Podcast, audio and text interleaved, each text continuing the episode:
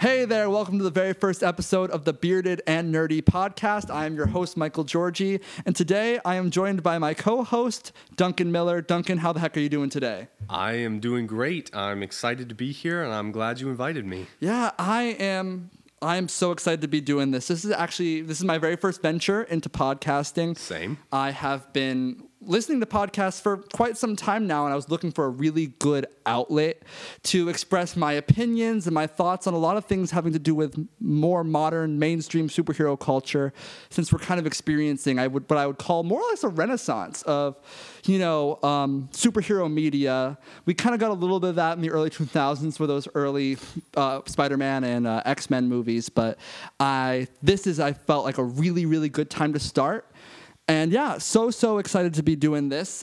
Um, this is our, our very first podcast. This may not see the light of day, but if you're listening to it, that means it has. It did. Yeah. Um, the whole idea behind this podcast is to kind of create some opinions and some thoughts from somebody who's been reading comic books and watching these movies and has been kind of been steeped into this media for for quite some time um, and kind of apply that knowledge and apply those opinions to the mainstream like culture that we see today. So those movies, those comic events. Um, so I'm incredibly excited to kind of like get going with this now. And I was looking for the proper outlet to the, or the proper topic, so uh, so to speak, to kind of really get this thing going. And I think we found that in the topic we're going to discuss today. So, Yeah. Duncan, what are we going to be reviewing today on the Bearded and Nerdy podcast? Well, if you follow Georgie, which you probably do, then you know that that man loves him some Aquaman. So it seemed only fitting that the first thing we reviewed was Aquaman. So we actually got to see this a we a full week, I guess, before it premiered. yeah, the Amazon Prime screenings. Yes, Amazon Prime screenings. Uh, we decided to kind of not pump this out immediately. We decided to kind of sit on it, think about, you know, our opinions on the film, different parts of it, and here we are. So, I guess maybe if you could kind of, if you could just kind of sum up your thoughts, your overall thoughts, quick, like in a little blurb, what would you say about it? Um, absolutely loved it. I think it did justice to the character overall. Um, wasn't a perfect movie by any means. No. Um, but overall, I walked into that theater um, with no expectations and walked out of it having an absolute blast.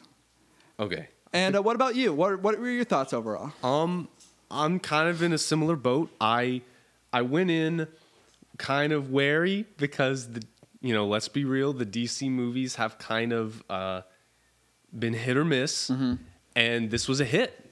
It really was. I mean, it, again, not a perfect movie. It has some issues, and we'll talk about that. But overall, I think that was the most fun I had had in the theater in a long time. Oh, absolutely. And I think that's like the key word that we want to discuss with this.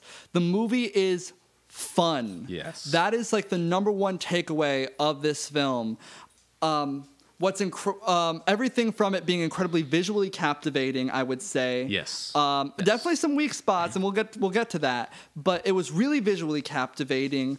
Um, I loved both the score and the soundtrack. I thought that was really really interesting. We'll we'll talk about that. Oh yeah, and um, of course, m- my man Jason Momoa, he made it a fun ride. He was a fun dude, and he played he portrayed Aquaman as a fun dude, and we kind of came out of it feeling like that was the takeaway. I Yeah. think that we we were along for that ride, and it was it just came off marvelously.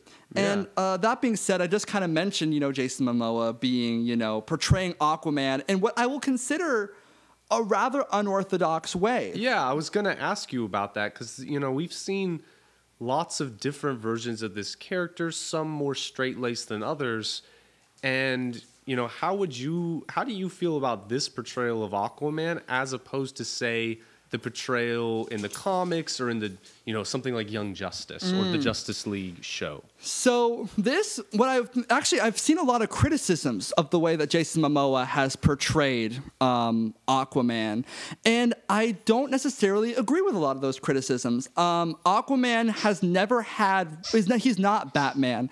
Hold on, um, we're in actually in a living room right now, and we are uh, The surrounded dogs by, are the by, dogs. by uh, dogs. They're uh, fighting and playing with squeaky toys. I don't know if you can hear it, but we most certainly can. But it looks like they've quieted down For now, for now.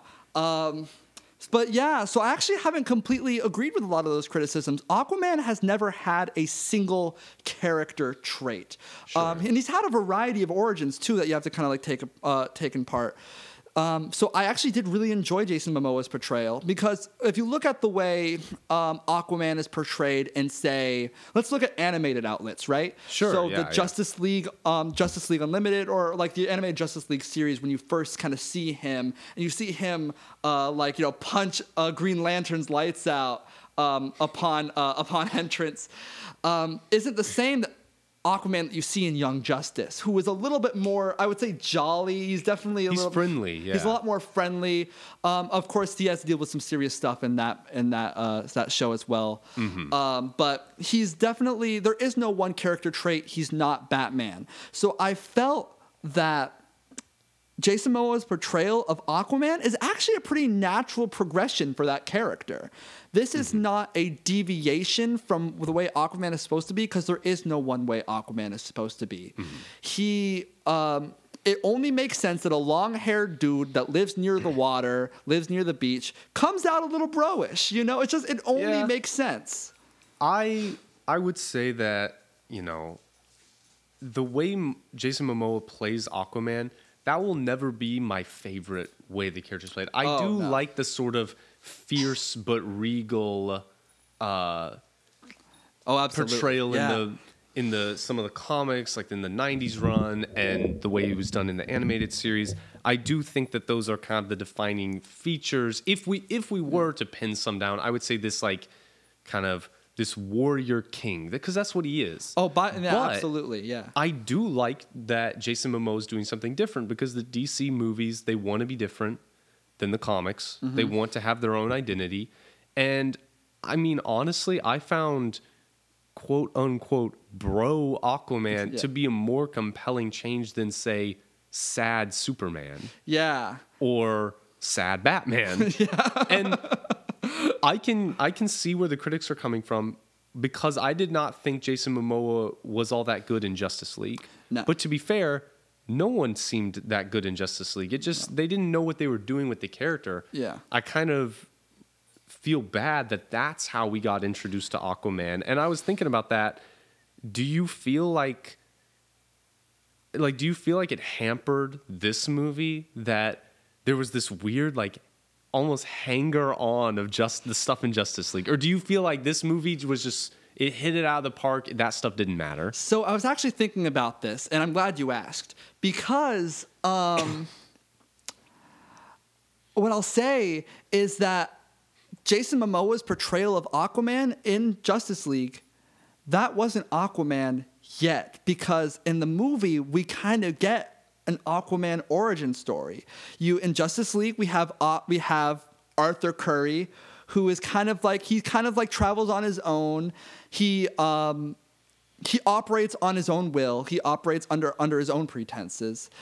But that isn't Aquaman. You know, we in in the Aquaman movie, we see Arthur Curry become Aquaman. So he goes from this guy that kind of like localizes his efforts to somebody that um, to the king of Atlantis. Yeah. So what I'll say is, and, and while I agree, the portrayal of Aquaman in Justice League was a little strange because, in my opinion, the Justice League is is comprised of fully formed heroes, but we did not get fully formed Aquaman in Justice League. So what I'll say is that it didn't really hamper anything because Justice League uh, Aquaman at the end of Justice League is the Aquaman at the beginning of the movie Aquaman. okay You know, so I would say Justice League is more of an Aquaman prequel.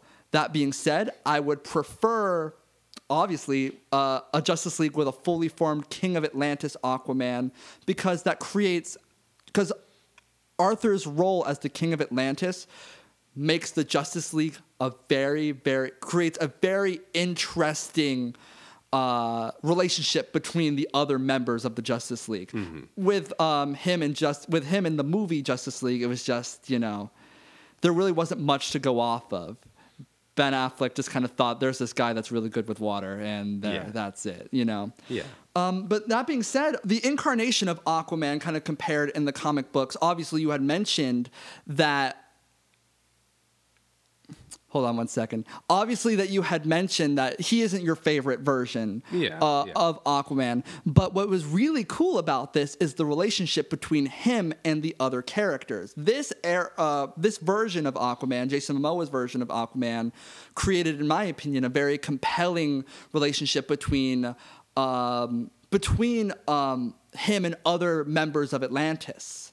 You know, to kind of like see him awkwardly, you know, kind of like, you know, trudge through Atlantean culture was a very interesting thing to watch. And the fact that Aquaman already wasn't regal. So like kind of like what were your thoughts on that? Well, I, in general, like I, you know, I really liked his interactions Mm-hmm. with Vulko and Mera, and I know that we kind of want to talk about characters specifically. Yeah. and I got a lot to say about Vulko, but uh, I thought that that was cool that that was the interaction. If I do have a criticism, I felt like, you know, they wanted to include the plot element that the previous king had had killed his mom Yeah.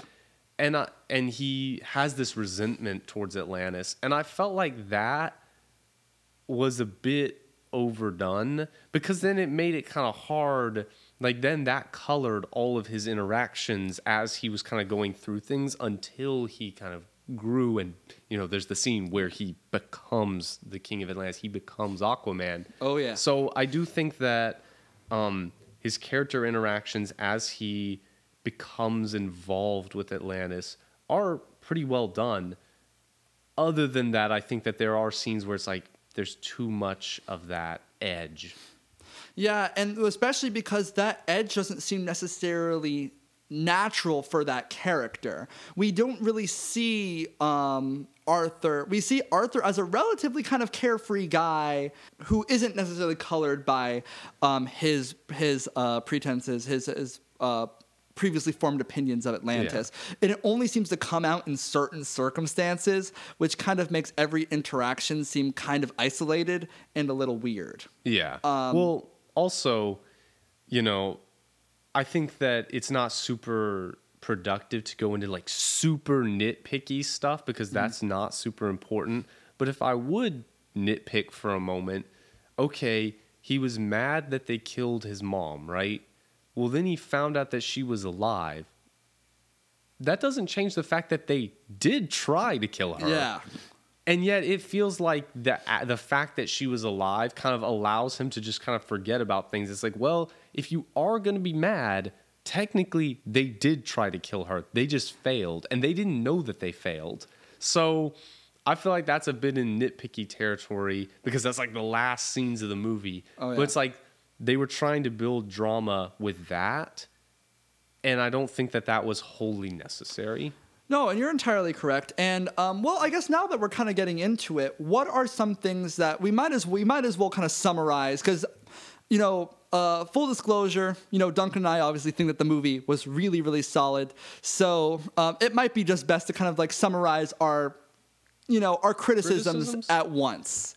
Um, dialogue. Yeah, I think that we had discussed this at length. we had yes. discussed this like right as we got out of the movie theater. There are definitely, definitely scenes with weak dialogue. Oh, yeah. Now there are scenes with great dialogue. There's scenes with really clever stuff, but that does not erase the fact that there's a lot of moments where you know there's kind of a thing where somebody will say something and somebody will respond, but they're not actually responding to what was said. Yeah. It's like it doesn't really make sense or, you know, sort of haphazard. You know, as George Lucas discovered, it is hard to write romantic dialogue sometimes. And while Aquaman and Mera were fine, for the most part. For the most part, yes. of His course. parents weren't always fine. No, no, and actually, it's funny. I've heard a lot of like uh, reviews of the movie.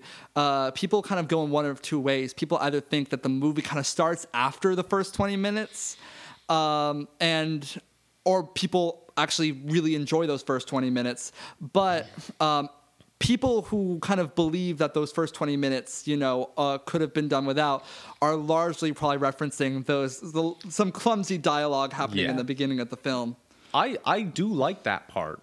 I do think that that part was good. I thought it looked nice and They kicked us off with a great action sequence for yes, sure. it started off with a great action sequence, but I can definitely see where the dialogue. Some people are more sensitive to bad dialogue than no. others. Uh, and you know me. Sometimes I have a tendency. You know, to, you yeah, yes, really harp you- on that. You do have a tendency to be very critical of dialogue, and I do too, depending on the movie. But I mean, at the end of the day, this is a you know kind of a dumb, fun action movie, so I can't be just crazy. hard. Exactly, yeah. The other thing, and you kind of maybe you won't expect this.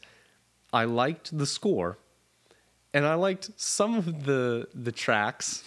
I absolutely Let it be hate- known that Duncan does not like Greta Van Fleet. Okay, I don't like Greta Van Fleet, so I did not. I was not into that, but I was really put off. Cheaper than getting Zeppelin on your uh, soundtrack. That's the only reason they did it. But Pitbull covering Africa, it was. It wasn't just like the song is bad, which it is.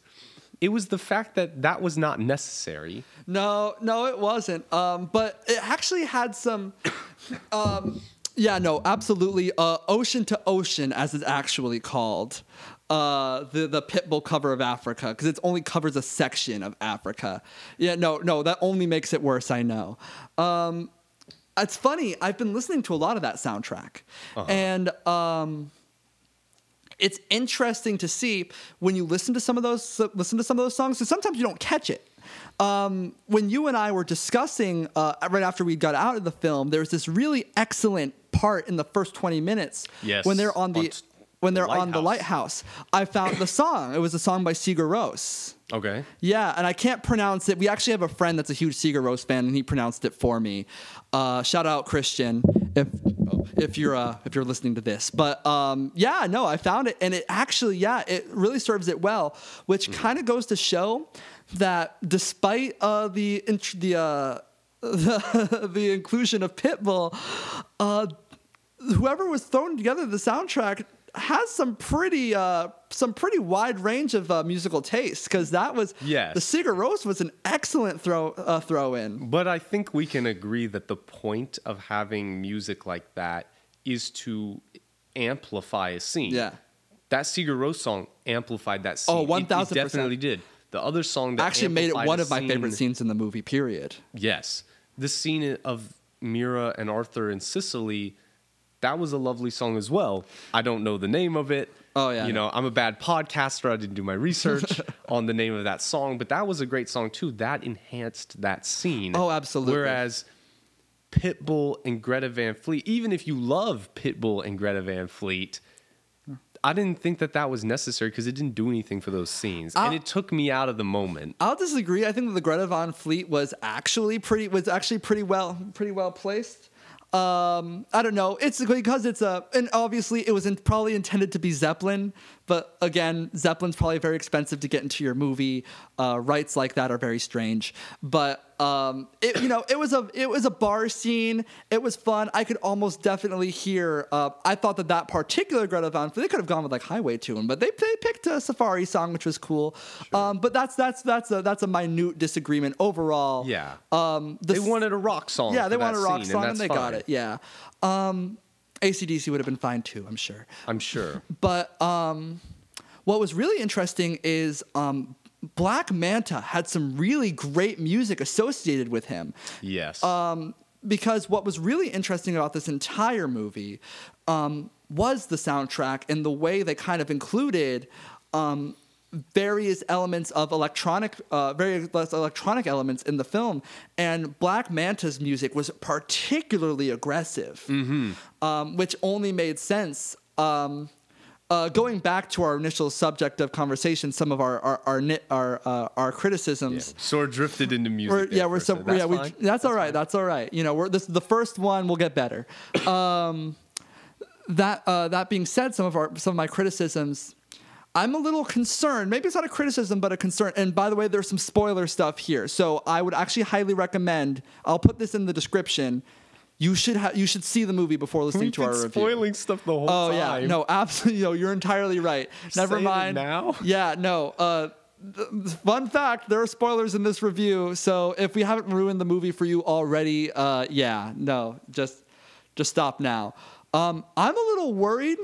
I was a little worried at first that they kind of Django that they uh, they Boba Fetted uh, Black Manta there. Um, one of my friends brought forth a really um, a really interesting kind of criticism. Of course, I was just so enamored with the film upon walking out, I had to be kind of leveled a little bit. Yeah. Um, in the weeks after, you know, I had to kind of sit down and be like, well, okay, maybe this wasn't perfect, but um, Black Manta's thing was very clearly just a setup to get Black Manta in another part of the film. While I think like his overall role was good, You you mean like his setup on the submarine with his dad and all that was Yeah. just there to get him in the Sicily fight. yeah, get there in, in the Sicily fight, and then probably to get Black Manta, as you know, if you stayed after the credits, to get Black Manta into future films. The movie probably would have been completely and totally fine without Black Manta at all. Yeah. And we were actually concerned about Black Manta's role because of the similarity between the two antagonists in the film. Yeah, well, I, you know, to speak on that for a moment, you know, we've talked about this, but maybe the audience doesn't know, Mm-hmm. you know, Black Manta in the comics is a human who uses technology to try to, you know, usurp Atlantean power. Yeah.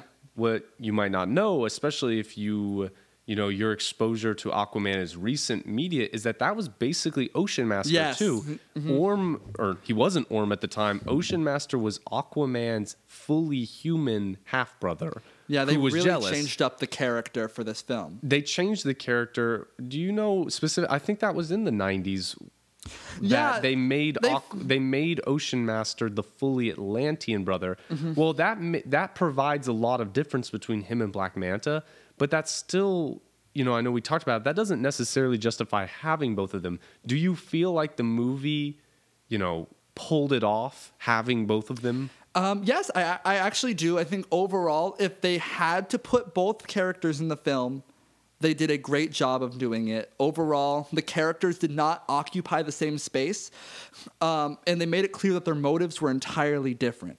Yeah, Uh, they did a good job with that. That that being said, um, I'm not entirely sure that Black Manta needed to really be in the movie at all, um, be, because of just kind of how relatively quickly he was dealt with um, over there in Sicily.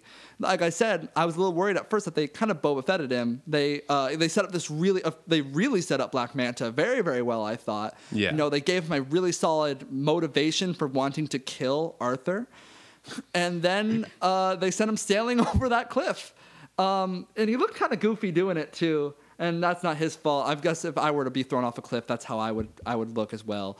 Um, but Sure. it was um, it was it was very similar to the Boba Fett situation, uh, where they where they killed off a very popular character unknowingly.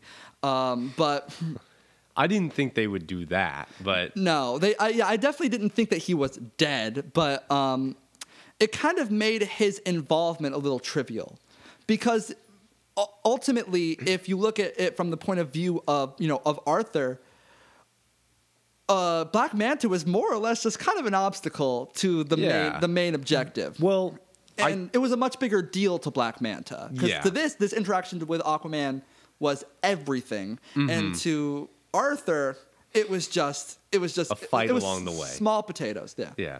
Well, I feel that, you know, when you have Aquaman's rogues gallery, Black Manta is the most famous Aquaman villain. Oh, there's no, w- there's no doubt. When we when we were leaving the theater, there were people there with just Black Manta shirts. No, you're right. you know, Ocean Master. Props to them too. Yeah, props to them. They were cool shirts. Um, Ocean Master has never attained that level of popularity, but there's a reason he keeps popping up in Justice League, the animated show, in Oh, yeah. Young Justice in the first season. But note, he was replaced by Black Manta for the second, Second season. Yeah. It's because they keep wanting to do these stories about Aquaman's position as the king. It's no longer just taken for granted that he's king and there's mm-hmm. outsiders like Black Manta. They want to focus on stories where he's either becoming king or his rule is unsteady, it's being challenged. And really, Ocean Master's the only villain they can use for that. So they wanted to go with this story for this movie Yeah. about Arthur becoming king. He they Ocean Master has to be the villain Absolutely. but they have to contend with the fact that Ocean Master's not as famous or as popular of a villain as Black Manta. And to their credit, we had actually, I believe we had talked about this, this idea of leading with your best foot forward. Like we were complaining in, or I was complaining in Venom that they use kind of a nameless antagonist to set up a more famous one Yeah. instead of just starting with the famous one. Mm-hmm. And this movie, to their credit, they started with both of the famous ones. They didn't just throw someone out there to build up to Black Manta. No, I absolutely. Now that you say it, I can definitely see Black Manta having more of a functional role in terms of how the movie is structured, um, and also for the overall, I would say for the sake of the movie's future. Um, having Black Manta there, you know, I Yeah. think that at that point, no, I, you're entirely right. I think that it was, if Black Manta was going to be anywhere, having him be right there. Why at the not? beginning, Yeah. Why not? Absolutely. Um, yeah, and you um, and obviously with the with the hype of this movie, I almost completely forgot that Black Manta was the far more car- famous Aquaman. Yeah. Um, and I say this as an Aquaman fan myself for many years. Um, but you know, Since we're on that, Mm-hmm. you know, I know we were kind of discussing some of our criticisms, and we kind of got through that Yeah. of like pretty minor stuff. I would yeah, say. we're we're we're nitpicking here. Yeah, we, we kind of have we're, to. We're talking right now about the characters, and we've just talked about sort of Black Manta. Let's kind of. Do you want to just kind of dive into some of the characters and talk more? Pun how we intended? feel. Let's talk. Yeah, pun intended. I, I hate myself uh, for that one. I'm sorry. Do you want to talk more about Black Manta? Like, what did you think of his arc and kind of how they set him up? I think that that was the best way to cinematically set up Black Manta. Mm-hmm. And it almost makes me wish that he kind of got his own. Black Manta, I think, would make a great sm- short feature film. If Black Manta had his own 30 minute thing, that would be awesome because the way Sure, they set it up to like to uh, like to accompany this movie would be truly awesome. Um, I think that they pulled it off great, and I think that you and I were concerned when we saw those first trailers. Um, at Black Manta, they his costume. At first, you know, when we actually kind of and we discussed this actually with uh, the the uh, Aquaman as well, when we kind of saw those yeah. leaked costumes. But seeing it in context was truly awesome. When I first saw Yeah. Black Manta, I was like, so they're really not changing anything, are they? And I was a little concerned. But when I saw that extended trailer and I saw him moving and jumping around, I was like, oh my gosh, no, this is perfect. Yeah. This is truly awesome. And the way, and something that they didn't, I'm glad that they didn't harp on this facet of his character. Um, they contributed very organically, I think. Um, the way that um, Black Manta appro- reappropriated or adapted Atlantean technology. Yeah, yeah. That was super, super good. Um, uh, the way that he kind of like formulated, and there was you got that little moment where it kind of like blasted his helmet in half, and he's like, "Oh, well, I guess I need a bigger helmet," which I thought was a funny little nod. Yeah, Um, yeah. But no, I think that one, the way that he organically um, readapted that Atlantean uh, technology was truly, truly wonderful. And uh, we discussed this a little bit um, after the movie. Um, the way when he's for me, one of my favorite moments is when he spray painted the Atlantean armor because it, for me, it symbolically um, deviated his own motivations from that uh, of Orms of Ocean Masters. You Yeah, know, yeah. that I thought that was super super interesting because well, obviously yes, of course he's Black Manta, got to spray paint the suit black, but um, that moment said Black Manta is complete has a completely different motivation. He doesn't want to bring Arthur to justice. He wants to kill Aquaman. And that was just truly awesome. And uh, obviously, I guess I wish I had gotten a little bit more, but uh, spoiler alert, it looks like we're getting a little bit more. Probably, Yeah, yeah. probably. At Well- this point, Yeah. pretty much. Well, yeah. what, well, what are your thoughts? On Black Manta? Black Manta, yeah. I mean, I thought that he was a really compelling villain. I've always found him to be a compelling villain. You know, I'm a huge Young Justice fan. Oh, he was amazing He's one Young of the best parts yeah. of season two of Young Justice. And I think that it's kind of hard to set him up. And they did it. They did I it. thought that the I, I've always liked the idea of heroes creating their own villains. You know, it's one Oh, thing. yeah. You know, this is kind of a classic idea that a hero, through either a mistake or their arrogance, their pride's too much, they create their own villain. And they presented a sort of interesting moral question of did Arthur should he have saved that guy even though he was a criminal? Mm-hmm. You know, did that guy deserve to die, Black Manta's dad? Well, that question wasn't relevant to Black Manta. All he knows is Arthur could have saved him and he didn't. Mm-hmm. And, you know, the rest is history. I thought that that was an extremely effective build-up because it gives him an organic reason to want to kill Aquaman. The fact that Ocean Master reached out to him gives him an organic backstory for why does he have all this Atlantean stuff? Yeah. Why does he know about Atlantis, all that? Um, although I don't know if it was necessarily was it clear if he already knew about Atlantis? Uh, yeah, because remember at the top of the submarine, uh, when Ocean Master was paying Black Manta for his uh, for his um, False flag yeah, attack. exactly. So clearly, eh, there must have been some sort of Some knowledge. of some it. some sort of knowledge. Uh, it probably wasn't clear at the beginning. It, it, it's up in the air whether or not it was clear at the very beginning of the film. Yeah. But definitely somewhere along the lines, like within. At some point, Black Manta's dad knew about Atlantis Yeah. and all that. Yeah, absolutely. You know, because I mean that was a pretty, like I said, that was a pretty small situation there. So uh, their in, their interaction must be a lot longer than the uh, than the length of the film. Yeah, yeah. yeah. It only I makes thought, sense. yeah, I thought Black Manta was a cool villain, and I think that that was pro- like thinking about it. There was a lot of action in this movie. Oh, I yeah. do think that the fighting in Sicily was probably my favorite. I just wish it had been a little longer. Like Yeah. Black Manta had all these powers. He had a lot going for him. I felt like it was a good, it was a well paced fight. Mm-hmm. But I mean, you you know. You I'm a more. huge I'm a huge action junkie. I want to see a little bit more. And Uh, I did think it was a I th- I get that they want to reestablish like hey, if we do an Aquaman 2, you already know who the villain's going to be. Oh, yeah. I did feel like that after credit scene was a little odd Forced, though. a It's little like forced, I think.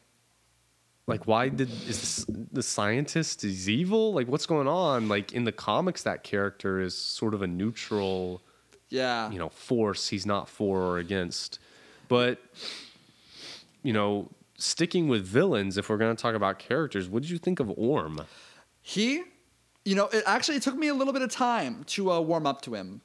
Um, at first, I wasn't completely and totally sold because obviously, you know, we, um, for those of us that have been, you know, reading and watching Aquaman type, type stories for a long time, uh, you never really know which direction that character is going to take. Uh-huh. And I, honestly, I obviously I prefer me being a, a big fan of of '90s Aquaman. That's my that's that's Yeah, that's my that's Aquaman. stuff, yeah. That's Peter David's is that's my Aquaman right there. So I was okay with it for sure, but. When you when you have this new medium, when he's presented in a new medium, because Aquaman is getting a feature film, I don't count the Entourage spinoff. That's we don't whatever that was. Um, Aquaman is getting his first feature film. You know, live action you never know which direction it's going to take, and you don't know if they're going to combine certain elements of those characters. yeah yeah Um, so I kind of went into Orm with no with with no uh, with no idea as to what's going, no expectations. It took me a little bit at first because at first I'm like, is this guy like? At first I kind of thought like, is this guy a terrorist? Like because our first interaction with him is him being like you know the king of Atlantis, and then him essentially bombing his own, you know, his own Yeah. meeting. Um, so and that was a little jarring to me at 1st Um, but eventually it was then established he is not the enemy. Enemy of Atlantis. He's actually almost too good friends with with that uh, with that role with that role of king of Atlantis. And then by his interaction with Arthur, by the time he was put into what is it, the Ring of Fire? Yeah, yeah. I was like, I was sold on him. Mm-hmm. I was absolutely sold. Um, right down to, and I know you'll disagree with me, uh, right down to the costume at the end. Yeah. Right down to the costume at the end. Re- hold on, I've rethought it. You I've rethought it? I've rethought it. Um, uh, to preface this, Duncan and I did discuss. Uh, we did dis- we did discuss this at length at the end of the film. So now we've had a little bit more time to kind of sit on it. Yeah.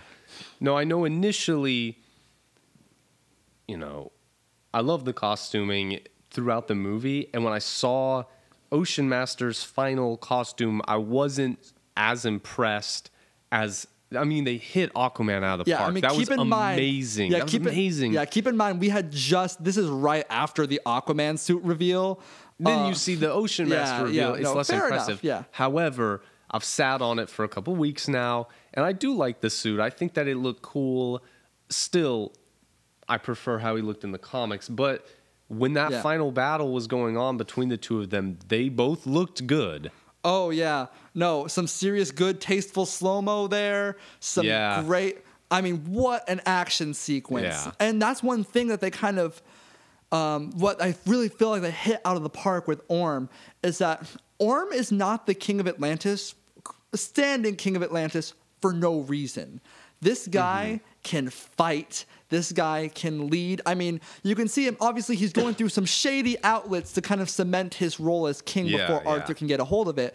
But the fact that he knew how to do that kind of cements him as he's definitely an intellect. He definitely knows what he's doing. He knows his way out of around Atlantis. And if and if uh, if he wasn't so uh, ill-intended, I probably would have said he actually was a really probably a really solid king. Probably Pro- probably. probably a really solid candidate. Probably more. He has clearly has more experience than than Arthur. but that whole destroying the surface thing was a bit of yeah, that was a little you know- precarious. That may not have been. Uh, yeah. that might have been a little damaging to the to the Q score there.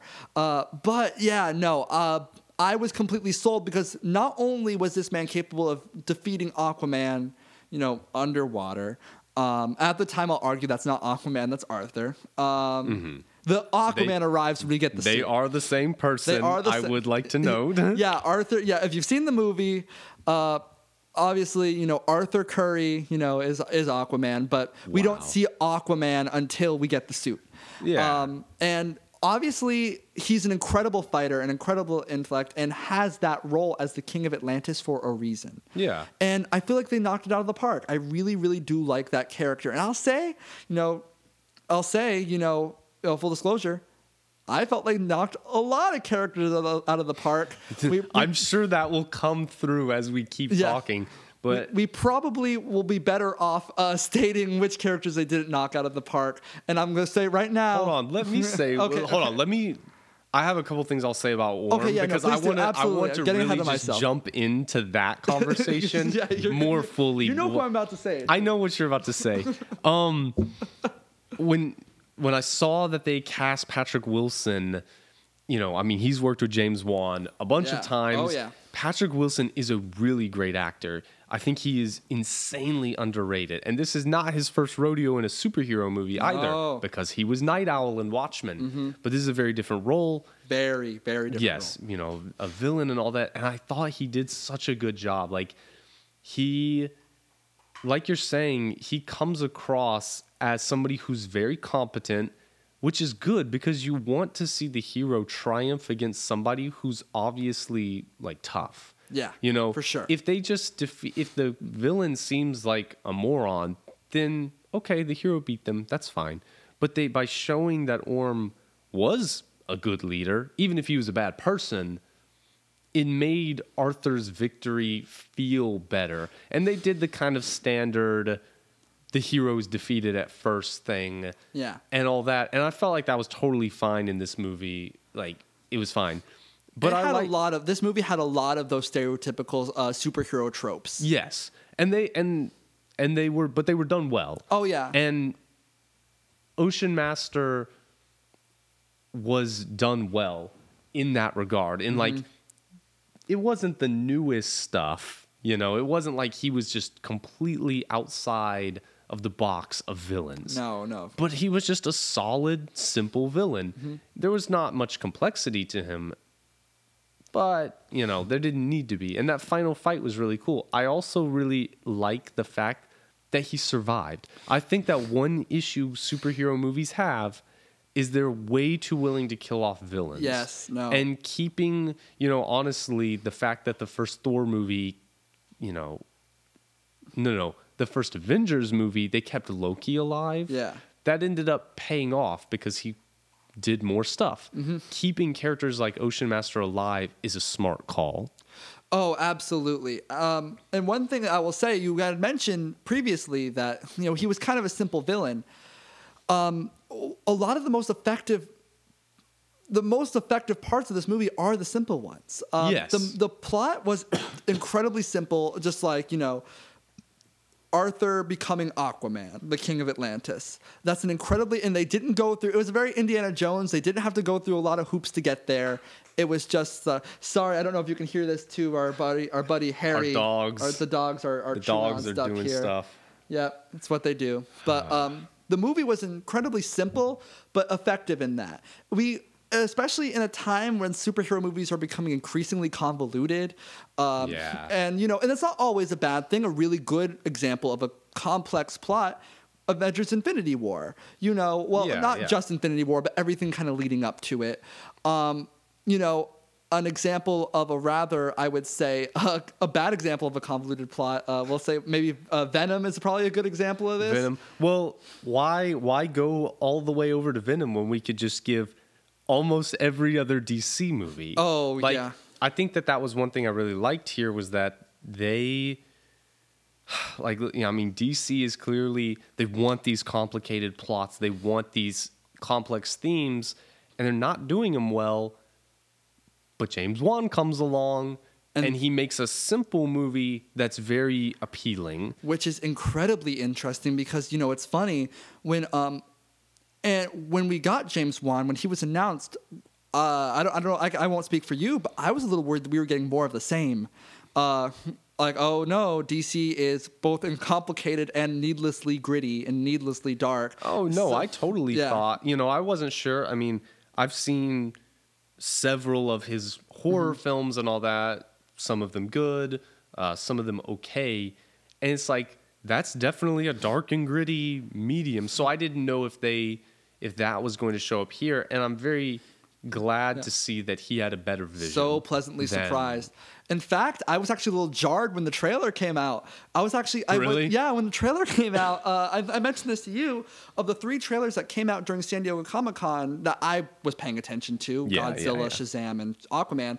Aquaman was my least favorite because I was just so confused because I was like, okay, we've got a horror movie director directing Aquaman. Why is this thing so bubbly and vibrant and happy looking? Yeah. Uh, come to realize later, upon the second release of the extended trailer, that it lends itself to the movie beautifully. And you know, Yes. um, but yeah, no, the movie, an Orm, I think, was an incredible a incredible kind of like um, I kind of like he, he manifests the overall film quite well. He's a simple villain in a simple plot that is just so uh, so ornate though. Fun to watch. Yeah, Yeah. exactly. It's fun to watch. The movie was though simple is incredibly ornate. Yeah, he's and, got a lot of bells and whistles. yeah, it's exactly, and, and only the best bells and whistles. You know, Right. uh, some that I guess didn't need to be there, but again, we kind of mentioned that. So, going into characters that may not have been as effective, we're just going to go ahead and say, uh, uh, uh, why is Dolph Lundgren the way that he is? Okay, hold on, hold on. I'm actually going to disagree with you here. Dolph Lundgren, King Nereus was the best character. This this is well established.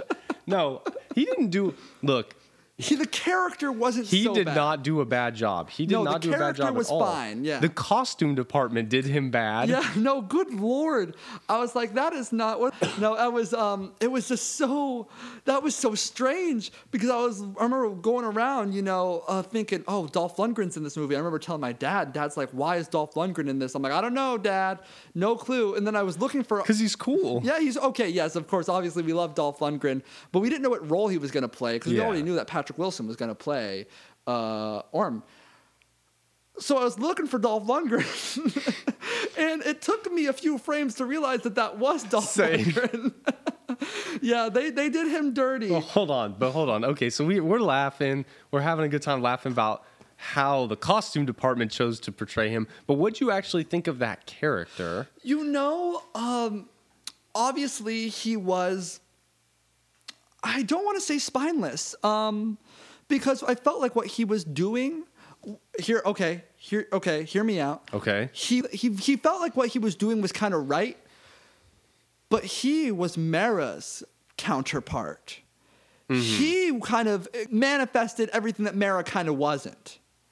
You know, he there needed to be somebody who kind of like acted as the opposite of Mera's personal views. And while uh, Orm was Aquaman's, Yeah. uh, um, he was Mera's.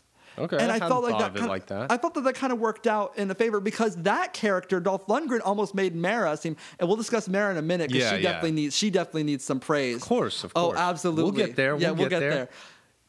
Awesome. I, I definitely thought that his role it was a little difficult to get around. Yeah, get around the costume. That is not hashtag not my Dolph Lundgren, but uh, definitely yeah, it was not flattering. not flattering, but um, he did a great role in kind of combating Mera, at least initially combating Mera's philosophy.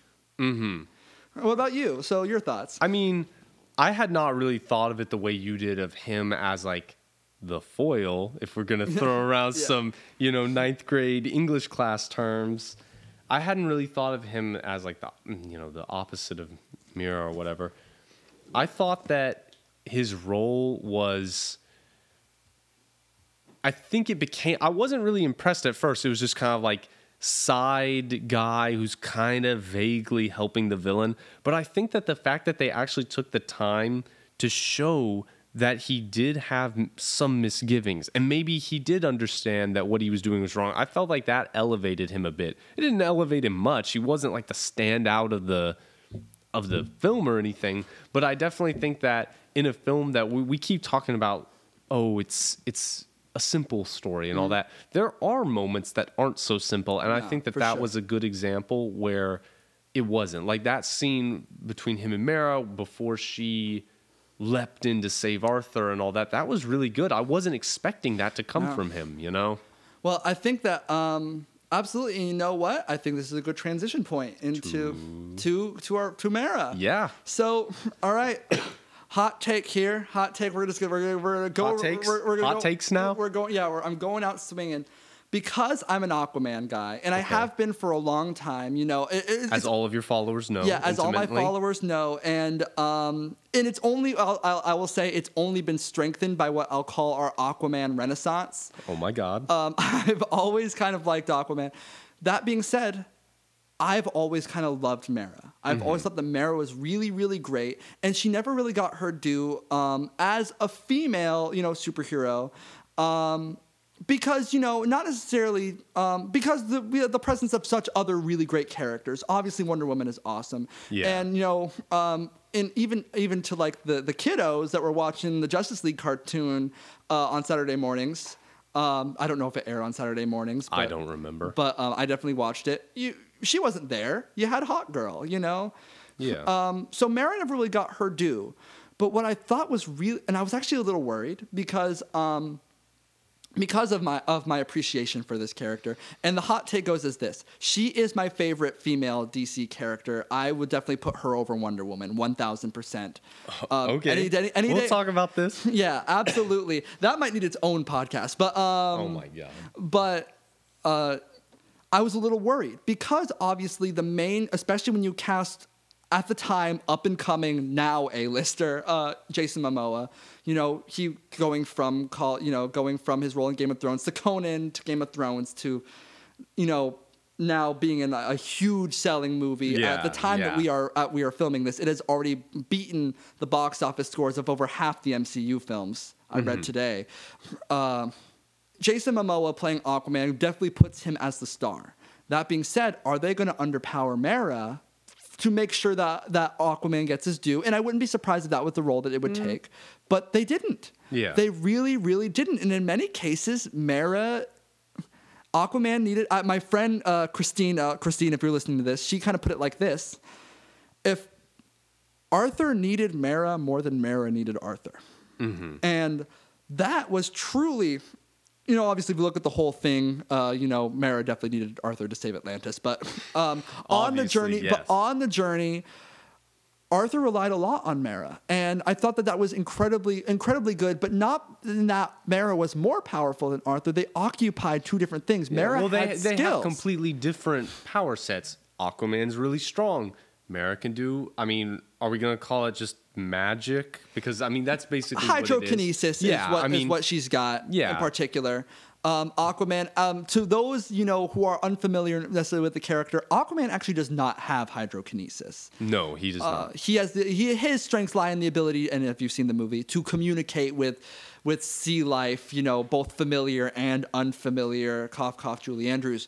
Um, the so her skill set is absolutely was absolutely necessary, and it was and it showed. Yeah, it yeah. showed that. Uh, Mera's very unique skills were were super super necessary, and she was a great character. Um, she did suffer from the trope, from the from the one superhero trope that I don't necessarily enjoy all that much. Um, and Arthur was already familiar with the land, so um, it's the oh I'm a, I'm a superhero and I am unfamiliar with my environment, and therefore I must be incredibly awkward. Hold on, hold on, Um, hold but on. I did think the flower eating was endearing. okay. she was she did she did fall victim to that trope. Um, she um, and normally I'm uh, I'm That's much. a superhero trope. Are you sure? It's a it's a movie trope for yeah, sure. Yeah, it's a movie trope. Yeah, sorry, superhero movie trope. I, I should clarify. Um, you know, every superhero has to go through the awkward phase. You know, oh no, you know, my webbing got Okay. stuck to the lunch tray, and you know, Hold on, Mera. And I want, I want you to look at me when I say this. I'm, uh, was a let this- fish out of water. Uh, she was a fish out of water. She's basically the Little Mermaid. She even had red hair. yes, absolutely. And I felt like if they had just not done anything with that, that would have been kind of odd because I established that I was okay with it, There's yeah. def no, there's def I get I get what you're saying. There's definitely times when they overplay like quirky hero doesn't know how to use the bathroom, like in uh, Wolverine and the X Men, where he destroys the whole bathroom. Like, yeah, yeah, I felt like it was done well. That was a good scene in Sicily. It maybe was a bit too long, but before the fight, because obviously you had oh mentioned yeah, before, before, Mo- the, before no, you had mentioned that you liked the I'm, fight. I'm You- talking about fish out of water stuff Yes, right now, course, not the no. fight. Um, but yeah, I thought the flower eating was cute. I thought a lot of it was cute, and he that's ate the was flower too. He ate the flower. I know. too, I yeah. just said it was cute. um, yeah, I I liked Mera a lot. I liked that she was powerful in a way that was distinct from Aquaman. Mm-hmm. yeah. I thought that that made their companionship d- interesting because it wasn't just more of the same. I like that she had an interesting role to play in the politics of the world. Yes, absolutely. no, she's Um, more kind of like so our she- Amidala, kind of to a degree. Sort of. She was more involved at the start than Aquaman was because Mm-hmm. Arthur was an outsider, but she was already in this world. I was, you know, this isn't actually a mark against her character, but the fact that she was engaged to Orm, like, I had to kind of roll my eyes a little bit at the whole, like, forced marriage between the good quote unquote princess and the evil king or whatever like that trope was there. But i really liked that character and i liked her interactions with aquaman because if we were going to have a bro aquaman it was only fitting that we have somebody who is a little bit more of a reacts to that. Like, she Somebody acknowledged colors it. between co- colors within the lines a little bit more. You know, it was necessary, and and she was an interesting character. Speaking of interesting characters, because I feel like we've kind of said what we need to. Yeah, no, you absolutely have something no. else. No, you've already delivered your ultra spicy hot take. yeah, we love Mera. Um, we truly do. Wait, hold on. I have to respond to that hot take real quick. I really liked Mera. I don't know if I can say that I liked her more than Wonder Woman, though. Um, I, that would be hard for me to say because we had more time with Wonder Woman. Yeah, and what's and and uh, I should preface this by saying I'm not necessarily care, uh, comparing Gal Gadot's Wonder Woman to Amber Heard's Mera. I'm more as as a as a lover of the character overall. I would I loved Mera as a kid more than I liked Wonder Woman. Okay. I kind of thought. I kind of thought that you know because you know in the green and small sidebar we'll definitely get back to it. You'll see that there'll be a lot of these.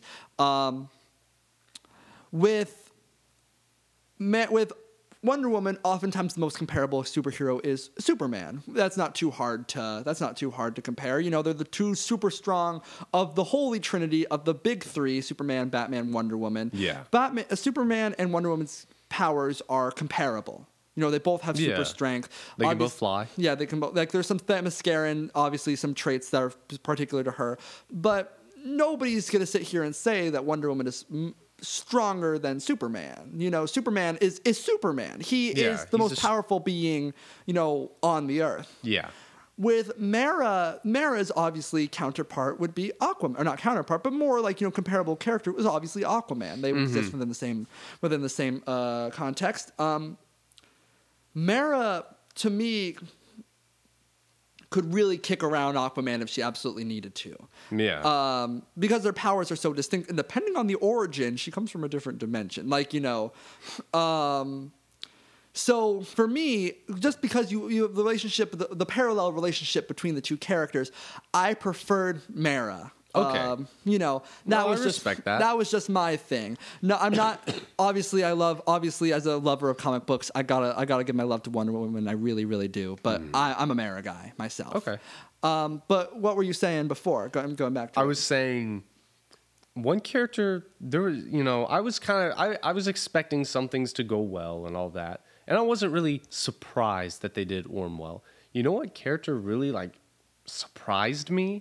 Are we talking about Vulko? Yeah. Yeah. Vol- so there's kind of one of the oldest tropes, I guess, is this idea of the adv- the unloyal advisor, Mm-hmm. the person who whispers in the king's ear, but is not doing stuff for the king. You know, Oh, yeah. Tolkien had that stuff like that. It's older than Tolkien, but you know, I think that's a good early modern Yeah. example. That comes up all the time, and yet we had it here, but it was for the good. Yeah. You know, Vulko was he was the disloyal advisor, but it was for Arthur. Yeah. Mm-hmm. It was for the good character. And that alone made me like the character a lot. I also like Willem Dafoe. a Oh lot. yeah, well there were some moments when you saw Vulko next to next to Orm, and you were like, "Dude, what you doing?" Like you know, like in those early parts of the film, obviously you knew where his loyalties lied, but you were like, "Like you're not going to be here, like you know, with my man Arthur, like you know, during this, you're not going to try, you're not really going to sway the situation more." Yeah. um, you know, but that just kind of showed how cemented he was in that role as the advisor to the king. And that was a really, really powerful series of moments. And I will say, Willem Dafoe is truly, truly knocked that out of the park. And Willem Dafoe has a tendency to be the light in a lot of dark spaces. Um, you know, I mean, I will say, you know, off topic, Ryuk, his role as Ryuk, despite all all the shortcomings we of that Death Note we won't get into we that. won't get into that. That is its own thing for sure. But even in the Death Note movie, which obviously it was to a lot of people was hit or miss, uh, to be perfectly neutral on that subject, his Ryuk was awesome. Yeah. I truly do believe that.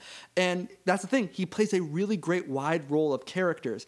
I loved seeing him grow with Arthur. And it Yeah. also kind of shows that he can kick ass too. Yeah, Like- he could fight. He could Yeah. fight. Well, the thing that I wasn't expecting was this idea that he's the one who taught Aquaman stuff. Yeah. I didn't I didn't know they were going for that. And That was un- that was unexpected. that was unexpected, but I thought it was good. But now that I say that, I do recall one scene that we might talk about in a minute that mm. was not good. But I think that that relation, the fact that they had that relationship when he was a child, really cemented it later on that he was helping him and he was, you know, Vulko was putting his life on the line mm-hmm. to help Arthur. And if he had just done that, okay, that would be fine. That's a plot element. It's already sort of interesting. But the fact that they had this history, I thought that was a great call. And if you think about it, you know, indirectly, Vulko was your tie to the Justice League. It's um it was a little I was actually asked this question, you know, where the Aquaman movie lied, you know, um in in the continuity. It does go after Justice League. Yes, yes. Um it does it does go after Justice League. He doesn't he's not an orange in the Justice League movie and he has he has the, he has the silver trident or the quindent. Quindon. But Vulko showed that Aquaman that Arthur was always aware of Atlantis. yes, yes. So it made so in a sense, if you look at Justice League as a continuity, it makes sense that Aquaman, that Arthur goes back down to Atlantis, you know, because he's already aware of it. He's got Vulko. Um, it doesn't make the movie better, but it definitely uh, it, creates that tie. It creates that link, and Vulko was a very very good tie to Atlantis, I think, because Vulko wasn't trying. Not he wasn't like Mera. He wasn't trying to pull Arthur into that role because obviously Vulko's loyal to the king, Yeah. the standing king. Sort of. Yeah, to yeah, obvious. Yeah, he he was a he was he was definitely on our good side here. Absolutely. Um, and I thought that your explanation of um, the disloyal, you know, advisor was really, really good. Actually, I really agreed with that. Um, Yeah, I hadn't yeah. considered it that way. You know, Yeah, they did an- do the disloyal advisor thing, but they kind of gave it that good old switcheroo. And, you know? and I'm not saying that there. This is the first time that's ever been done. no, no, but it was But- very effective. Yeah, it's definitely a a good call. Quick sidebar. Yeah. So we saw Arthur at various ages. Mm-hmm. And I think we can agree that they were all okay except teenage Arthur. That was not good. Yeah, teenage Arthur was. Yeah, that was a little. That was, yeah. No, you you That can, scene, sh- a lot of the dialogue problems, I think, were a good a good percentage of those scene. dialogue problems were were found in young Arthur. Not to knock on the acting skills of those, it was just obviously like. It was strange. They were they were given strange lines of dialogue that weren't necessarily believable. You know, Yeah. a good chunk of this, like for me, Arthur's um, reactions to a lot of the interactions that he had with with uh, with strangers, with other land dwellers, to members of Atlantis was completely and totally believable. I would absolutely say that that is a completely that's a completely rational way to like for Arthur to re- react. I did not really believe any of those training sequences. You know, I wasn't Yeah. sold on them. I wasn't sold for sure. I mean, I was sold on the ones where he was a kid. Oh I was yeah, not like, sold you know, on the An- one on the Angsty beach. Aquarium Aquaman for sure. Yeah, what I did not. I, The I'm swimming saying, scene was a little rough. really, you didn't. The swimming was a little can't. strange for me. You can't. You don't find it believable that a child would have a difficult time swimming if they've not done that. he done wasn't that a child at that time. He was when he was swimming. He was he was a, he was a kid. He, he I, don't know if you know this, was like a teenager. but a kid right? is a child. He was, he was like a teenager. No, right? that was the that he was a teenager on the scene on the beach where Vulko taught him The- the, the- like the force field yeah. spinny thing. The reason that scene was weak was not because he was training him, because that was actually a good build No, up of no. he's going to use this technique later. No. Willem Dafoe's training montage was good. Yes. No, the issue with that scene was that that was when he learns about his mom and just the way that that scene was handled. Oh was no, you're right. That's awkward. oh, oh yeah, no, you're that's, right. That's That- what I'm that- talking that- about. No, no, you're entirely right. That was I don't know why that slipped my mind. Yeah, that did. You know what? I'm gonna go ahead and say it. That sucked. That that was that. that scene was weird. That was a weird scene. And you know what? Um, to to keep it on the Momoa length, um, it did, wasn't believable. Um, it kind of reminded me of for those of you who are fans of Momoa and I've seen the show Frontier. Um, there is a kind of a similar scene of, of awakening for for our man my man Jason Momoa when in which um, spoilers if you if you are intending to watch Frontier stop here this is your point to stop now um, Momoa finds out that his wife was pregnant with another child when she was killed. And Momoa gets incredibly sad and he starts crying which one is a very strange sight. It's like watching a sad Sasquatch. Men can cry, Men- men can- Georgie. men it's can- 2019 as we're 2019 recording now. this. no absolutely. But the portrayal was not really bel But this wasn't Jason Momoa. No, exactly. But this is like, but that it wasn't Jason Momoa, correct? But it was for me. I got the same weird feeling Oh, watching that. okay. I, I got this the same uncomfortable feeling watching Jason Momoa, kind of like awkwardly stumble through the sad scene was a similar sort of breed of secondhand, like, oh, this is weird. This like made you kind of shift uncomfortably in your uh, in your theater chair. Um, which were actually surprisingly comfortable, you know. Thank Oh, God yeah, those- the reclining seats. were nice, Uh, thanks, yeah. thanks AMC for the reclining seats. We loved it. Um, but no, entirely correct. Um, that was a little strange, but you know, um, yeah, but again, had nothing to do with our man Vulko. That did a um, really good job. But what I will say is we've kind of discussed the past of Aquaman, what with those little training montages. So the future of Aquaman, I think, this is here now that we're kind of in our home stretch. Um, in two, I'm going to ask you about the Aquaman, the future of Aquaman in two regards. Okay. One of which is a little bit more, not philosophical, but a little bit more cultural Okay. and the other one is a little bit more practical in the context of the films. So we're gonna go ahead and ask the cultural one first. Okay. Aquaman has now this is an important an important time for Aqua fans here. I did just call them Aqua fans. I'm going to ignore it. Okay. Um, Aquaman, up until this point, has kind of been suffering from uh, the Super Friends treatment. You know. Yes. Every single, every single, and I'll say this now: Aquaman has been badass forever. I'll say he's been around since '41. Other than the Super Friends. Other than the Super Friends, I will say even since '77, he's had some dark like story arcs. Yes. But this is now, we are now seeing a completely very valid public perception of Aquaman. so what is what is the, The public question- perception going to be in the future? yeah, exactly. What so are we now have are we now over as a after decades, are we now over Aquaman being lame? So so I I had thoughts on this, you know, right as I left the theater and those thoughts changed as time went on. Mm-hmm. I want to give a quick like I want to say very quickly. People talk about Aquaman and they make fun of the Super Friends. When did Batman become cool?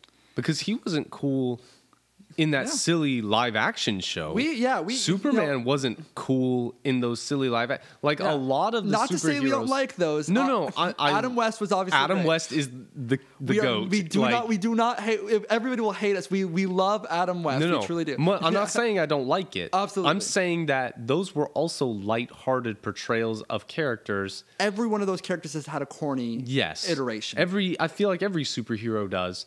So I feel like it's kind of sad that Aquaman stuck, but to be fair, the others did receive cultural, we'll call them updates, I guess. Yeah. So when I left the theater, my first thought was, wow, people growing up now will not think of Super Friends and all that. I think you actually had said that out loud. I said this car, yeah. out loud to you in the car.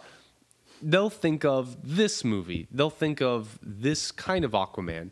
Now, two things changed. One, I started thinking about it, and any kid that grew up when we were kids with the Justice League show They know already had that image of a more, let's say, badass Aquaman. Mm-hmm. And the Injustice games, Aquaman is, you know, super tough. He throws down with Superman at He's one point. He's great in those games. Yes. Great to play as too. Oh, yeah. Um and that didn't really change Mm-hmm. a lot of people's perceptions and honestly like I already saw several people who said like the movie was okay but it's Aquaman. I couldn't get over the fact that it's Yep. a guy who talks to fish and you know even with all this bombast and all this these cool action scenes and stuff that isn't enough to sway people. However, I also don't think that everyone's like that. I feel like there are lots of genuine fans of the character and all that. I mean, if Aquaman's villains have genuine fans, Yeah. that means the character does too. you know? Absolutely. Yeah, and it's important to note that um, though to my personal friends and followers, I am not the only Aquaman fan out there. My man Duncan here. Yeah, I've, al- I've always yeah. liked Aquaman Well, since I saw the Justice Yeah, League show exactly. as a kid. Our introduction, uh, our generation's introduction, we were we were actually lucky. Our introduction, our generation's introduction to Aquaman was very positive. We've actually, you know, I watched the Super Friends as a kid because actually that would show up on Boomerang. That would show up Yeah, on Boomerang. yeah. So I, I had no issue with it because I was a kid and that was okay. But um, man, Aquaman's harpoon hand really, really. Yeah. Uh, I was like, man, this guy is precisely where it's at, and that was the moment when I was like Aquaman is my favorite Justice League uh, uh, Member. member for sure, and um, definitely my favorite has become over time has overtaken Nightwing as my favorite DC Mm-hmm. character. Um, but yeah, no, absolutely, I completely, I completely agree with you. Um, if and to put a make, I don't want to make it sound negative, but if Justice League animated can't change public's perception of Aquaman, and Inju- two Injustice games can't change uh, the public's perception of Aquaman, and even some really good moments in Young Justice. Yes. Um, Even though grant- he is not a main character. yeah, exactly. And um, granted, if you're watching Young Justice, you're actually probably a fan of the uh, of Oh, well. of that sort of thing already. Yeah. But um, I'm thinking that Aquaman, and this there's a, both a good and a bad thing in this. You know, obviously, it's a little tiresome for for us fans to have to. You know, defend our love for, for, for the man in orange and sometimes no shirt at all. But at the same time, it kind of makes him ours. It kind of makes him, you know, kind of makes him our thing. And I'm but I'm really really glad overall to have a really great another I'll say another great portrayal and another Yes. progression of Aquaman as a character. An update.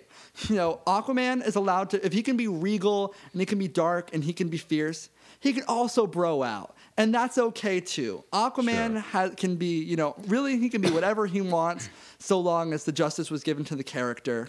And um, there were so many facets of this movie that we didn't even get to discuss because obviously, even though they had updated it and changed the character, the Mm-hmm. movie did, their homework. They didn't take away from Aquaman, they added to him. Yeah. You know, I mean, I never thought in a million years I'd see a movie where the creatures of the trench were going to be put on a big screen. Oh, that yeah, was yeah. truly awesome. That was cool. You know, obviously, you know, a little off topic given what we're discussing now, but the character design, holy mother yeah, of the God. creature, like the creature design and character design was really strong. I, I- I'm a bad fan. I can't remember the name of the of the character, but Julie Andrews was awesome. Julie Andrews played Yeah. the most powerful creature on earth. Julie Andrews slapped the mess out of Jason Momoa. Let's just make that clear. That's what happened. Yes. Um, but going back, you had a second question. second question. So, and this is a little some. This is something. Um, do you do you see or do you want an Aquaman two?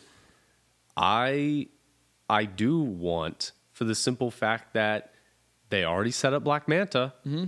and they've already put Arthur in a different and new position that will be interesting to watch. Mm-hmm. Yeah. So yeah, I mean, I'm totally cool. This will kind of bring us into almost sort of the classic Aquaman of he's king and Black Manta's his enemy, you know. Do you think that we're gonna get the harpoon hand eventually? I think that that would be an interesting story to depict, but I don't know if it's necessary. Um, I think that there's ways to depict that type of story without the harpoon hand. Yeah. Because it's like, Well, it's a it's a you know the Thor thing, the rise and fall. yeah. You know, we also see this in Rebirth. And the to uh to my comic fans out there, this is this is the rise and fall of Aquaman in and out of his position is a very very Yeah, common thing. of course. So you've seen this in Rebirth, and you saw it in New Fifty Two. um, so yeah, no. So so you are in favor of Yeah, I'm totally down to see more of that. I, I thought it was fun. But I do want to say, you know, I feel like this might be our this is what's written last on our Yeah, our we kind do of have our notes our here. agenda, our notes, and this might be a good segue. So Aquaman obviously is not in a vacuum. It's in a cinematic universe. Mm-hmm. Ah, and I want to know two things. I want to know where do you feel that this film stacked up to the other ones? There's really only one other one we really need to talk about. And w- how do you think Aquaman figures into the future of DC and their extended universe? Okay, so the, the second question is actually much easier for me to answer than the first. So, in um, DC is currently on a rise for uh, at the time that we are filming this um, or recording it. DC is in the process of making a whole bunch of films right now. And what they're doing is actually something that I believe is beneficial to them in the future is that they're making a bunch of movies and they're not connecting them. They all exist within the same universe. So, mm-hmm. yes, the upcoming Joaquin Phoenix Joker movie will exist in the same universe as Justice League, but they don't know each other. You know, the movies are not connected, which I think one is good because that's what should have happened in the first place. You know, Yeah. create and establish your characters before you throw them into an Avengers style, you know, thing. So, because what you kind of did is you had a bunch of underdeveloped characters that were thrown into a movie and were essentially, essentially kind of doomed to failure because they were expected to meet a deadline. Um, so that being said, um, Aquaman is now that he's secure in his place as king of Atlantis, at least for the time being, he can settle for some time. I actually, as much as I love Aquaman, I really do. I don't want to see another another, another version of him for quite some time in the cinematic universe. Allow him to settle into his role as king. Um, if we see him next year, we're like, oh, well, that didn't take long because clearly there's already something's amiss. Um, allow him to kind of like settle in as king of of Atlantis. I'd be down to see some down to see some like you know some supporting roles um, in some of these upcoming movies, but allow this to happen. What? Um, but say give it in two, three, four years. If this DC train is still going, and it's looking like it is because they're they're doing actually quite well. Apparently, uh, um, bad fan. I don't have the DC Universe thing, so I have not seen Titans. But um, apparently, it's doing quite well. Everybody I've spoken to has said great things. So they're on at least at least in terms of their public reception is on the right track. Allow them to keep on going. Aquaman, I'd be okay with sh- showing up as a member of another of, of in another you know in another DC movie um, as maybe a supporting role. I'll give another character their time to shine. I could see because Aquaman has a really is really interesting in his role in the Justice League as a member of a much larger unit, much like Wonder Woman and much like Green Lantern. It might be cool to see him in a future Wonder Woman thing. You know, obviously, my Flashpoint guys out there, we know that. Yeah, we know. They have interacted before, though not in the best of light. Um, so those relationships are clearly able to happen. But I'm okay with Aquaman being a supporting role. That being said, um, not really ready for an Aquaman 2. Um, but I'm ready for Aquaman to be more present in the DC universe, but give him some time. Mm-hmm. To put it in short, I definitely could have definitely made that more concise, but in short, It's fine. give it some time, but make Aquaman a supporting character before you give him another role. Maybe give us a Justice League that is successful now that all those guys are cemented in their roles. Give us, you know, I know there's all the roles with Batman and uh, especially Batman is up in the air. Yeah. Um, you know, they're thinking about recasting him. Totally fine with that. I'm not. I'm not married to any of these characters. Yeah. Right now, very tied to Momoa as Aquaman simply because he did a great job. Yeah. But I'm not married to anybody's roles and their characters. So give it some time. Give it down the road. Maybe a Justice. I'm more actually open to shocking of Justice League two way down the line than I am an Aquaman two. Um, and your first question remind me again. Where where do you think this stacks up with the DC? Oh, this is the best one. okay. Well, I didn't think we were actually going to sit here and say like, well, is this better than Suicide Squad? Like we know that is. The only real question is is it better than Wonder Woman? is it better than Wonder Woman? And the answer is For yes. you? Uh, the, for me is yes. Um, and I won't say objectively um, because it's a film, it's a piece of art, and it's hard to rank them objectively. Though as easy as it is to rank this against, like, say, Justice League or Batman versus Superman. Um, I definitely think it's a much better movie, just more because it caters to my own tastes. We people are so quick to make justice to make superhero movies intense and dark. And because that's how they should be because we want them to be because the dark knight gave us a really great preface as- to what these characters would be like if they were in real life. Like the joker would be a terrorist you know? And the Batman would be would rely a lot more on natural technology and things like that. So it's really nice to kind of have a Thor Ragnarok sort of spin where it's just fun and it's great to watch and you can just forget about stuff for a while when you're in the theater. Um, also, um, I truly do believe that it is uh, it is definitely my favorite, and I definitely far, consider it superior to Wonder Woman. Um, just because when you and I discussed Wonder Woman, and we might discuss this at a later date, um, I would actually at one point like to discuss our rankings in total of the DC Yes. films, um, like a Cool. top five, or you know, I know it's hard right now, but However many there are right Um, now, while yeah. get them while there's few. Get them while there's. ooh, you're right, because they're about to get, pump out a lot. Um, I like it better than Wonder Woman, um, just simply because we've discussed Wonder Woman. We have less gripes with one with with Aquaman because while because Aquaman had an intent. The goal was not necessarily to create the ultimate superhero movie, but a fun movie to watch. And it really didn't watch like a superhero movie No, it didn't feel like one. and which I think was refreshing. Um, also, I will say, and you will agree, much better use of slow motion. Man, the slow Yes. motion of but that was a minor thing. minor thing, That's minor a minor thing, thing. But super you're minor right. thing. But you're Um, right.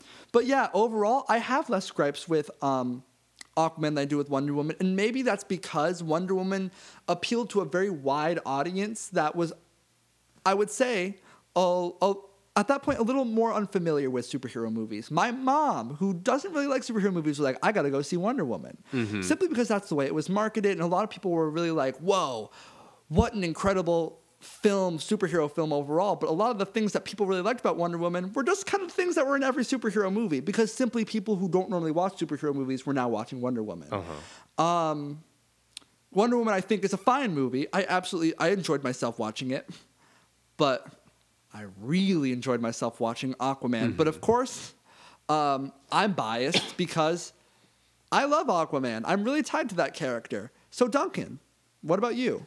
Well, I'll is it better than Wonder Woman? We don't I'll- have to fool around no, and say no, is no, it better I, than. I'm just thinking about because I asked two questions and Oh, I was almost former. gonna revert. I'm gonna just answer them.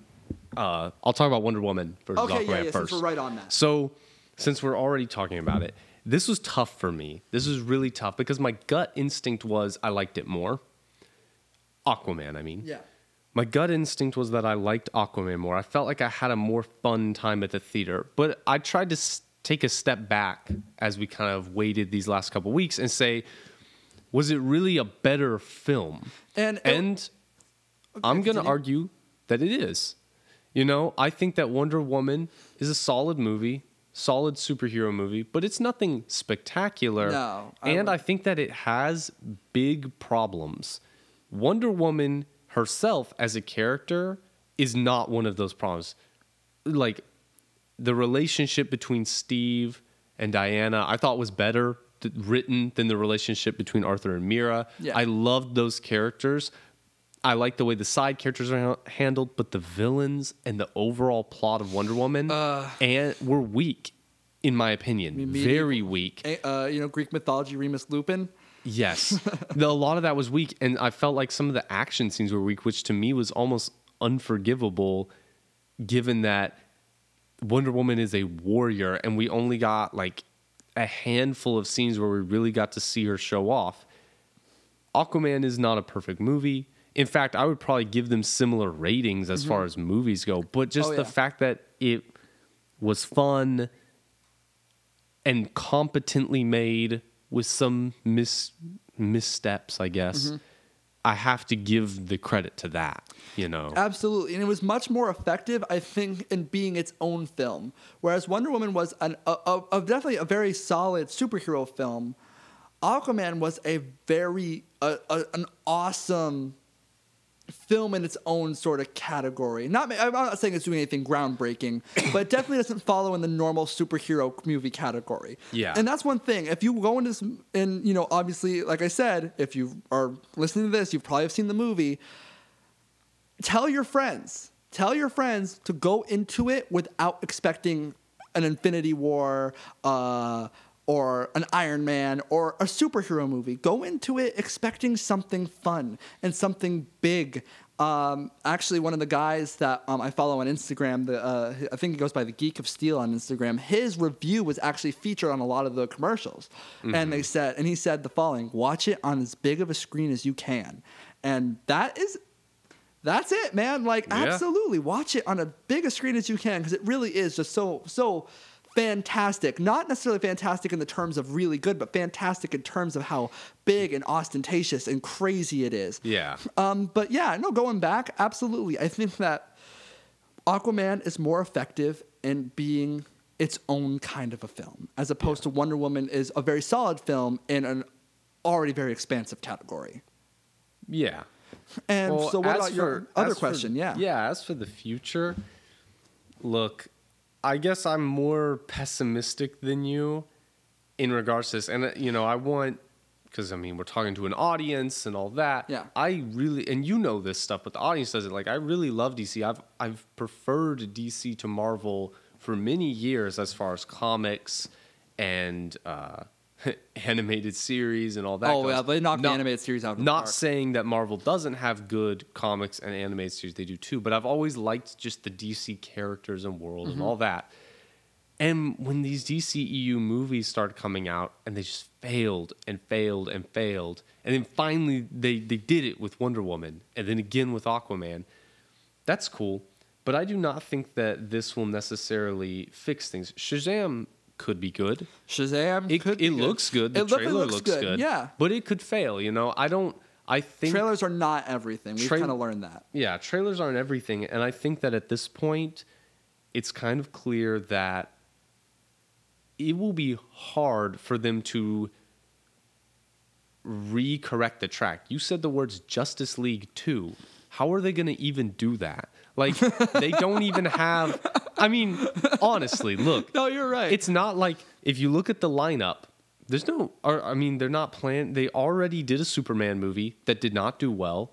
yeah. Then they killed the character off in a haphazard versus movie that did not do well. Then they introduced a bunch of villains in a side movie to a hero that had not had a solo movie yet.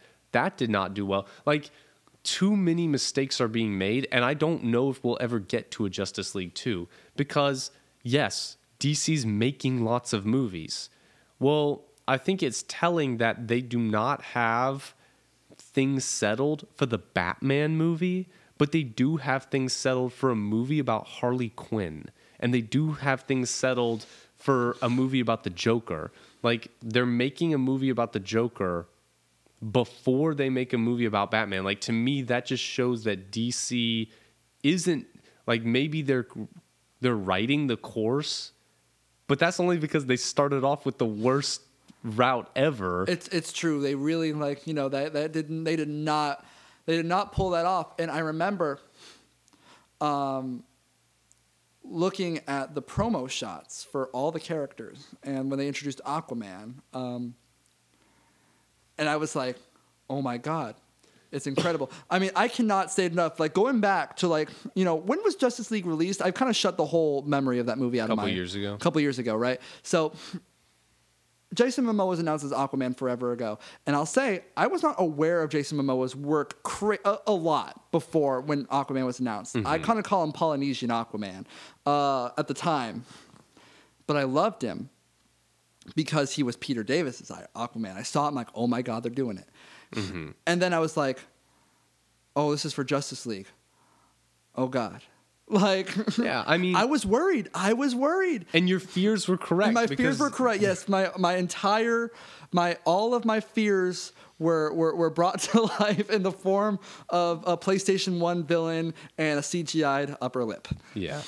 And the, the thing is, there's, I mean, people have talked a lot of stuff about DC fixing their, you know, the direction they've taken. And I even have seen several people who said, like, I well, said it's not just me, right? You're not just refer- no, no, I'm me. not. I'm not even talking about you. I'm talking about that. I've seen people who say, "Well, they can just do Flashpoint and then reset the oh, timeline." Oh, God, no. But here's the thing: the, the only reason they know that that that would work theoretically is because that's how they introduced the New Fifty Two. and that's how they that's how they do it Well, in the comics. keep yeah. in. That's what I mean. yeah, exactly. But keep in mind, they had to restart the new 52 with Rebirth because they didn't hit it out of the park. Mm-hmm. There's that. But also, I think part of the appeal of Flashpoint, which I really liked, I liked reading it. I liked the animated movie they made. Not as much as I think the No. comic was did it better, but No, the animated right, yeah. movie is cool It's definitely still cool. it's definitely cool.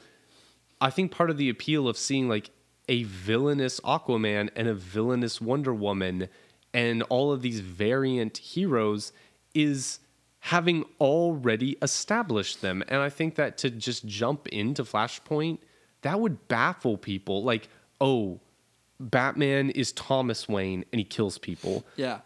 You know, that doesn't. So to uh, uh, real quick to to kind of like uh, catch some of our readers up or our listeners up, um, Flashpoint was like a comic event that occurred Yes. um, a while ago as a means of resetting the entire because the comics were becoming convoluted. People were like, "Well, which Batman is this?" Yeah. and they restarted everything and kind of recreated everybody's origins. Um, DC has done this a couple times when things started getting convoluted. Exactly, and um, they and what Duncan's referencing now is um, is, is is the animated series as well, or the animated movie um, that DC kind of did.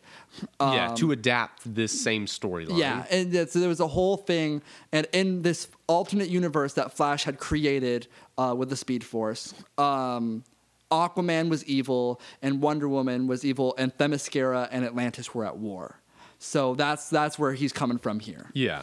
Well, then, you know, not even to. Where's the Flash movie? How can we have a Flash like, Yeah, you know, the same sort of issue of having. and it's also important to establish that the, that the TV show is not in the same universe Yeah, yeah, as yeah. as uh, the movies. the movies have their own continuity. Yeah. Well, it's like people criticize them for starting Batman with what amounts to The Dark Knight Returns and starting Superman with or bringing Superman into the death of Superman in his second movie. This would be the same thing for the Flash, starting the Flash at a story that it has more impact because we already know the character. We barely know that character. and knowing and knowing this, and this gets kind of deep actually into going back to Aquaman.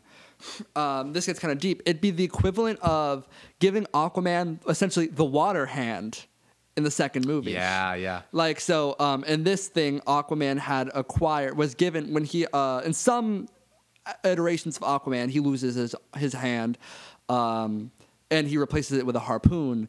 But uh, another one is that he receives what is called the water hand, which is a hand made of water. No, it's not the strongest uh, iteration of Aquaman for sure, uh, but it allows him to have hydrokinesis. But the point being, that happened much, much later in that Aquaman timeline, and it would be like giving him that, like chopping off his hand and then giving him the water hand immediately right after that. So Yeah. yeah, no, you're completely right. Yeah, and as for because I mean the point of that was to talk about Aquaman's future. Yeah. I think that it would be more because you know you said it yourself. You kept saying, you know, Aquaman as a self, you know, is self-contained in a way. Yeah. I think that that would lend itself better to an Aquaman 2 than trying to put Aquaman into other places. Like what DC movie that's currently in production do you think Aquaman would fit in? None of them because they're all they're all Batman related. It looks like in so Shazam. Yeah, they're all right, Batman right. related and a Wonder Woman related one Kind of a prequel ish. that takes place in the 80s, which Oh, we'll discuss Dun- that yeah, later yeah, no, on. yeah, Dun- Duncan is looking exasperated at that. Yeah. but I'm just saying, you know, I want to see an Aquaman 2. I want to see them do more with these characters. And I don't think the DCEU is necessarily like necessary for that. No, fair enough. All right. So I feel like we've talked a feel like lot, we- but we it was good. It was good. I feel like this was a solid. Hopefully, when we go back and listen to the audio, it's not absolute crap because that would suck. Um, that would that would be awful. But I will say, in summary, Duncan, give yourself a numeric if you can a numerical rating of Aquaman. If you haven't thought about this, I, I it's a have. lot. I already thought about Okay, it. I knew good, you good. were. I knew that this would probably be how we ended it. Eight out of ten. eight out of ten. I will also, you know what, eight out of ten as well. Eight, um, definitely, and know what, top five, and it's a number five, I think, in my top five superhero movies. And know Okay. what, and we won't go into detail on that because I think that would be another great Excellent. topic of conversation. Yes. All right, but with that, that was the Bearded and Nerdy podcast with uh, myself, Michael Georgie, and Duncan Miller. Duncan Miller, will you see our audience out? Of course. Thank you for listening, and we'll catch you next time.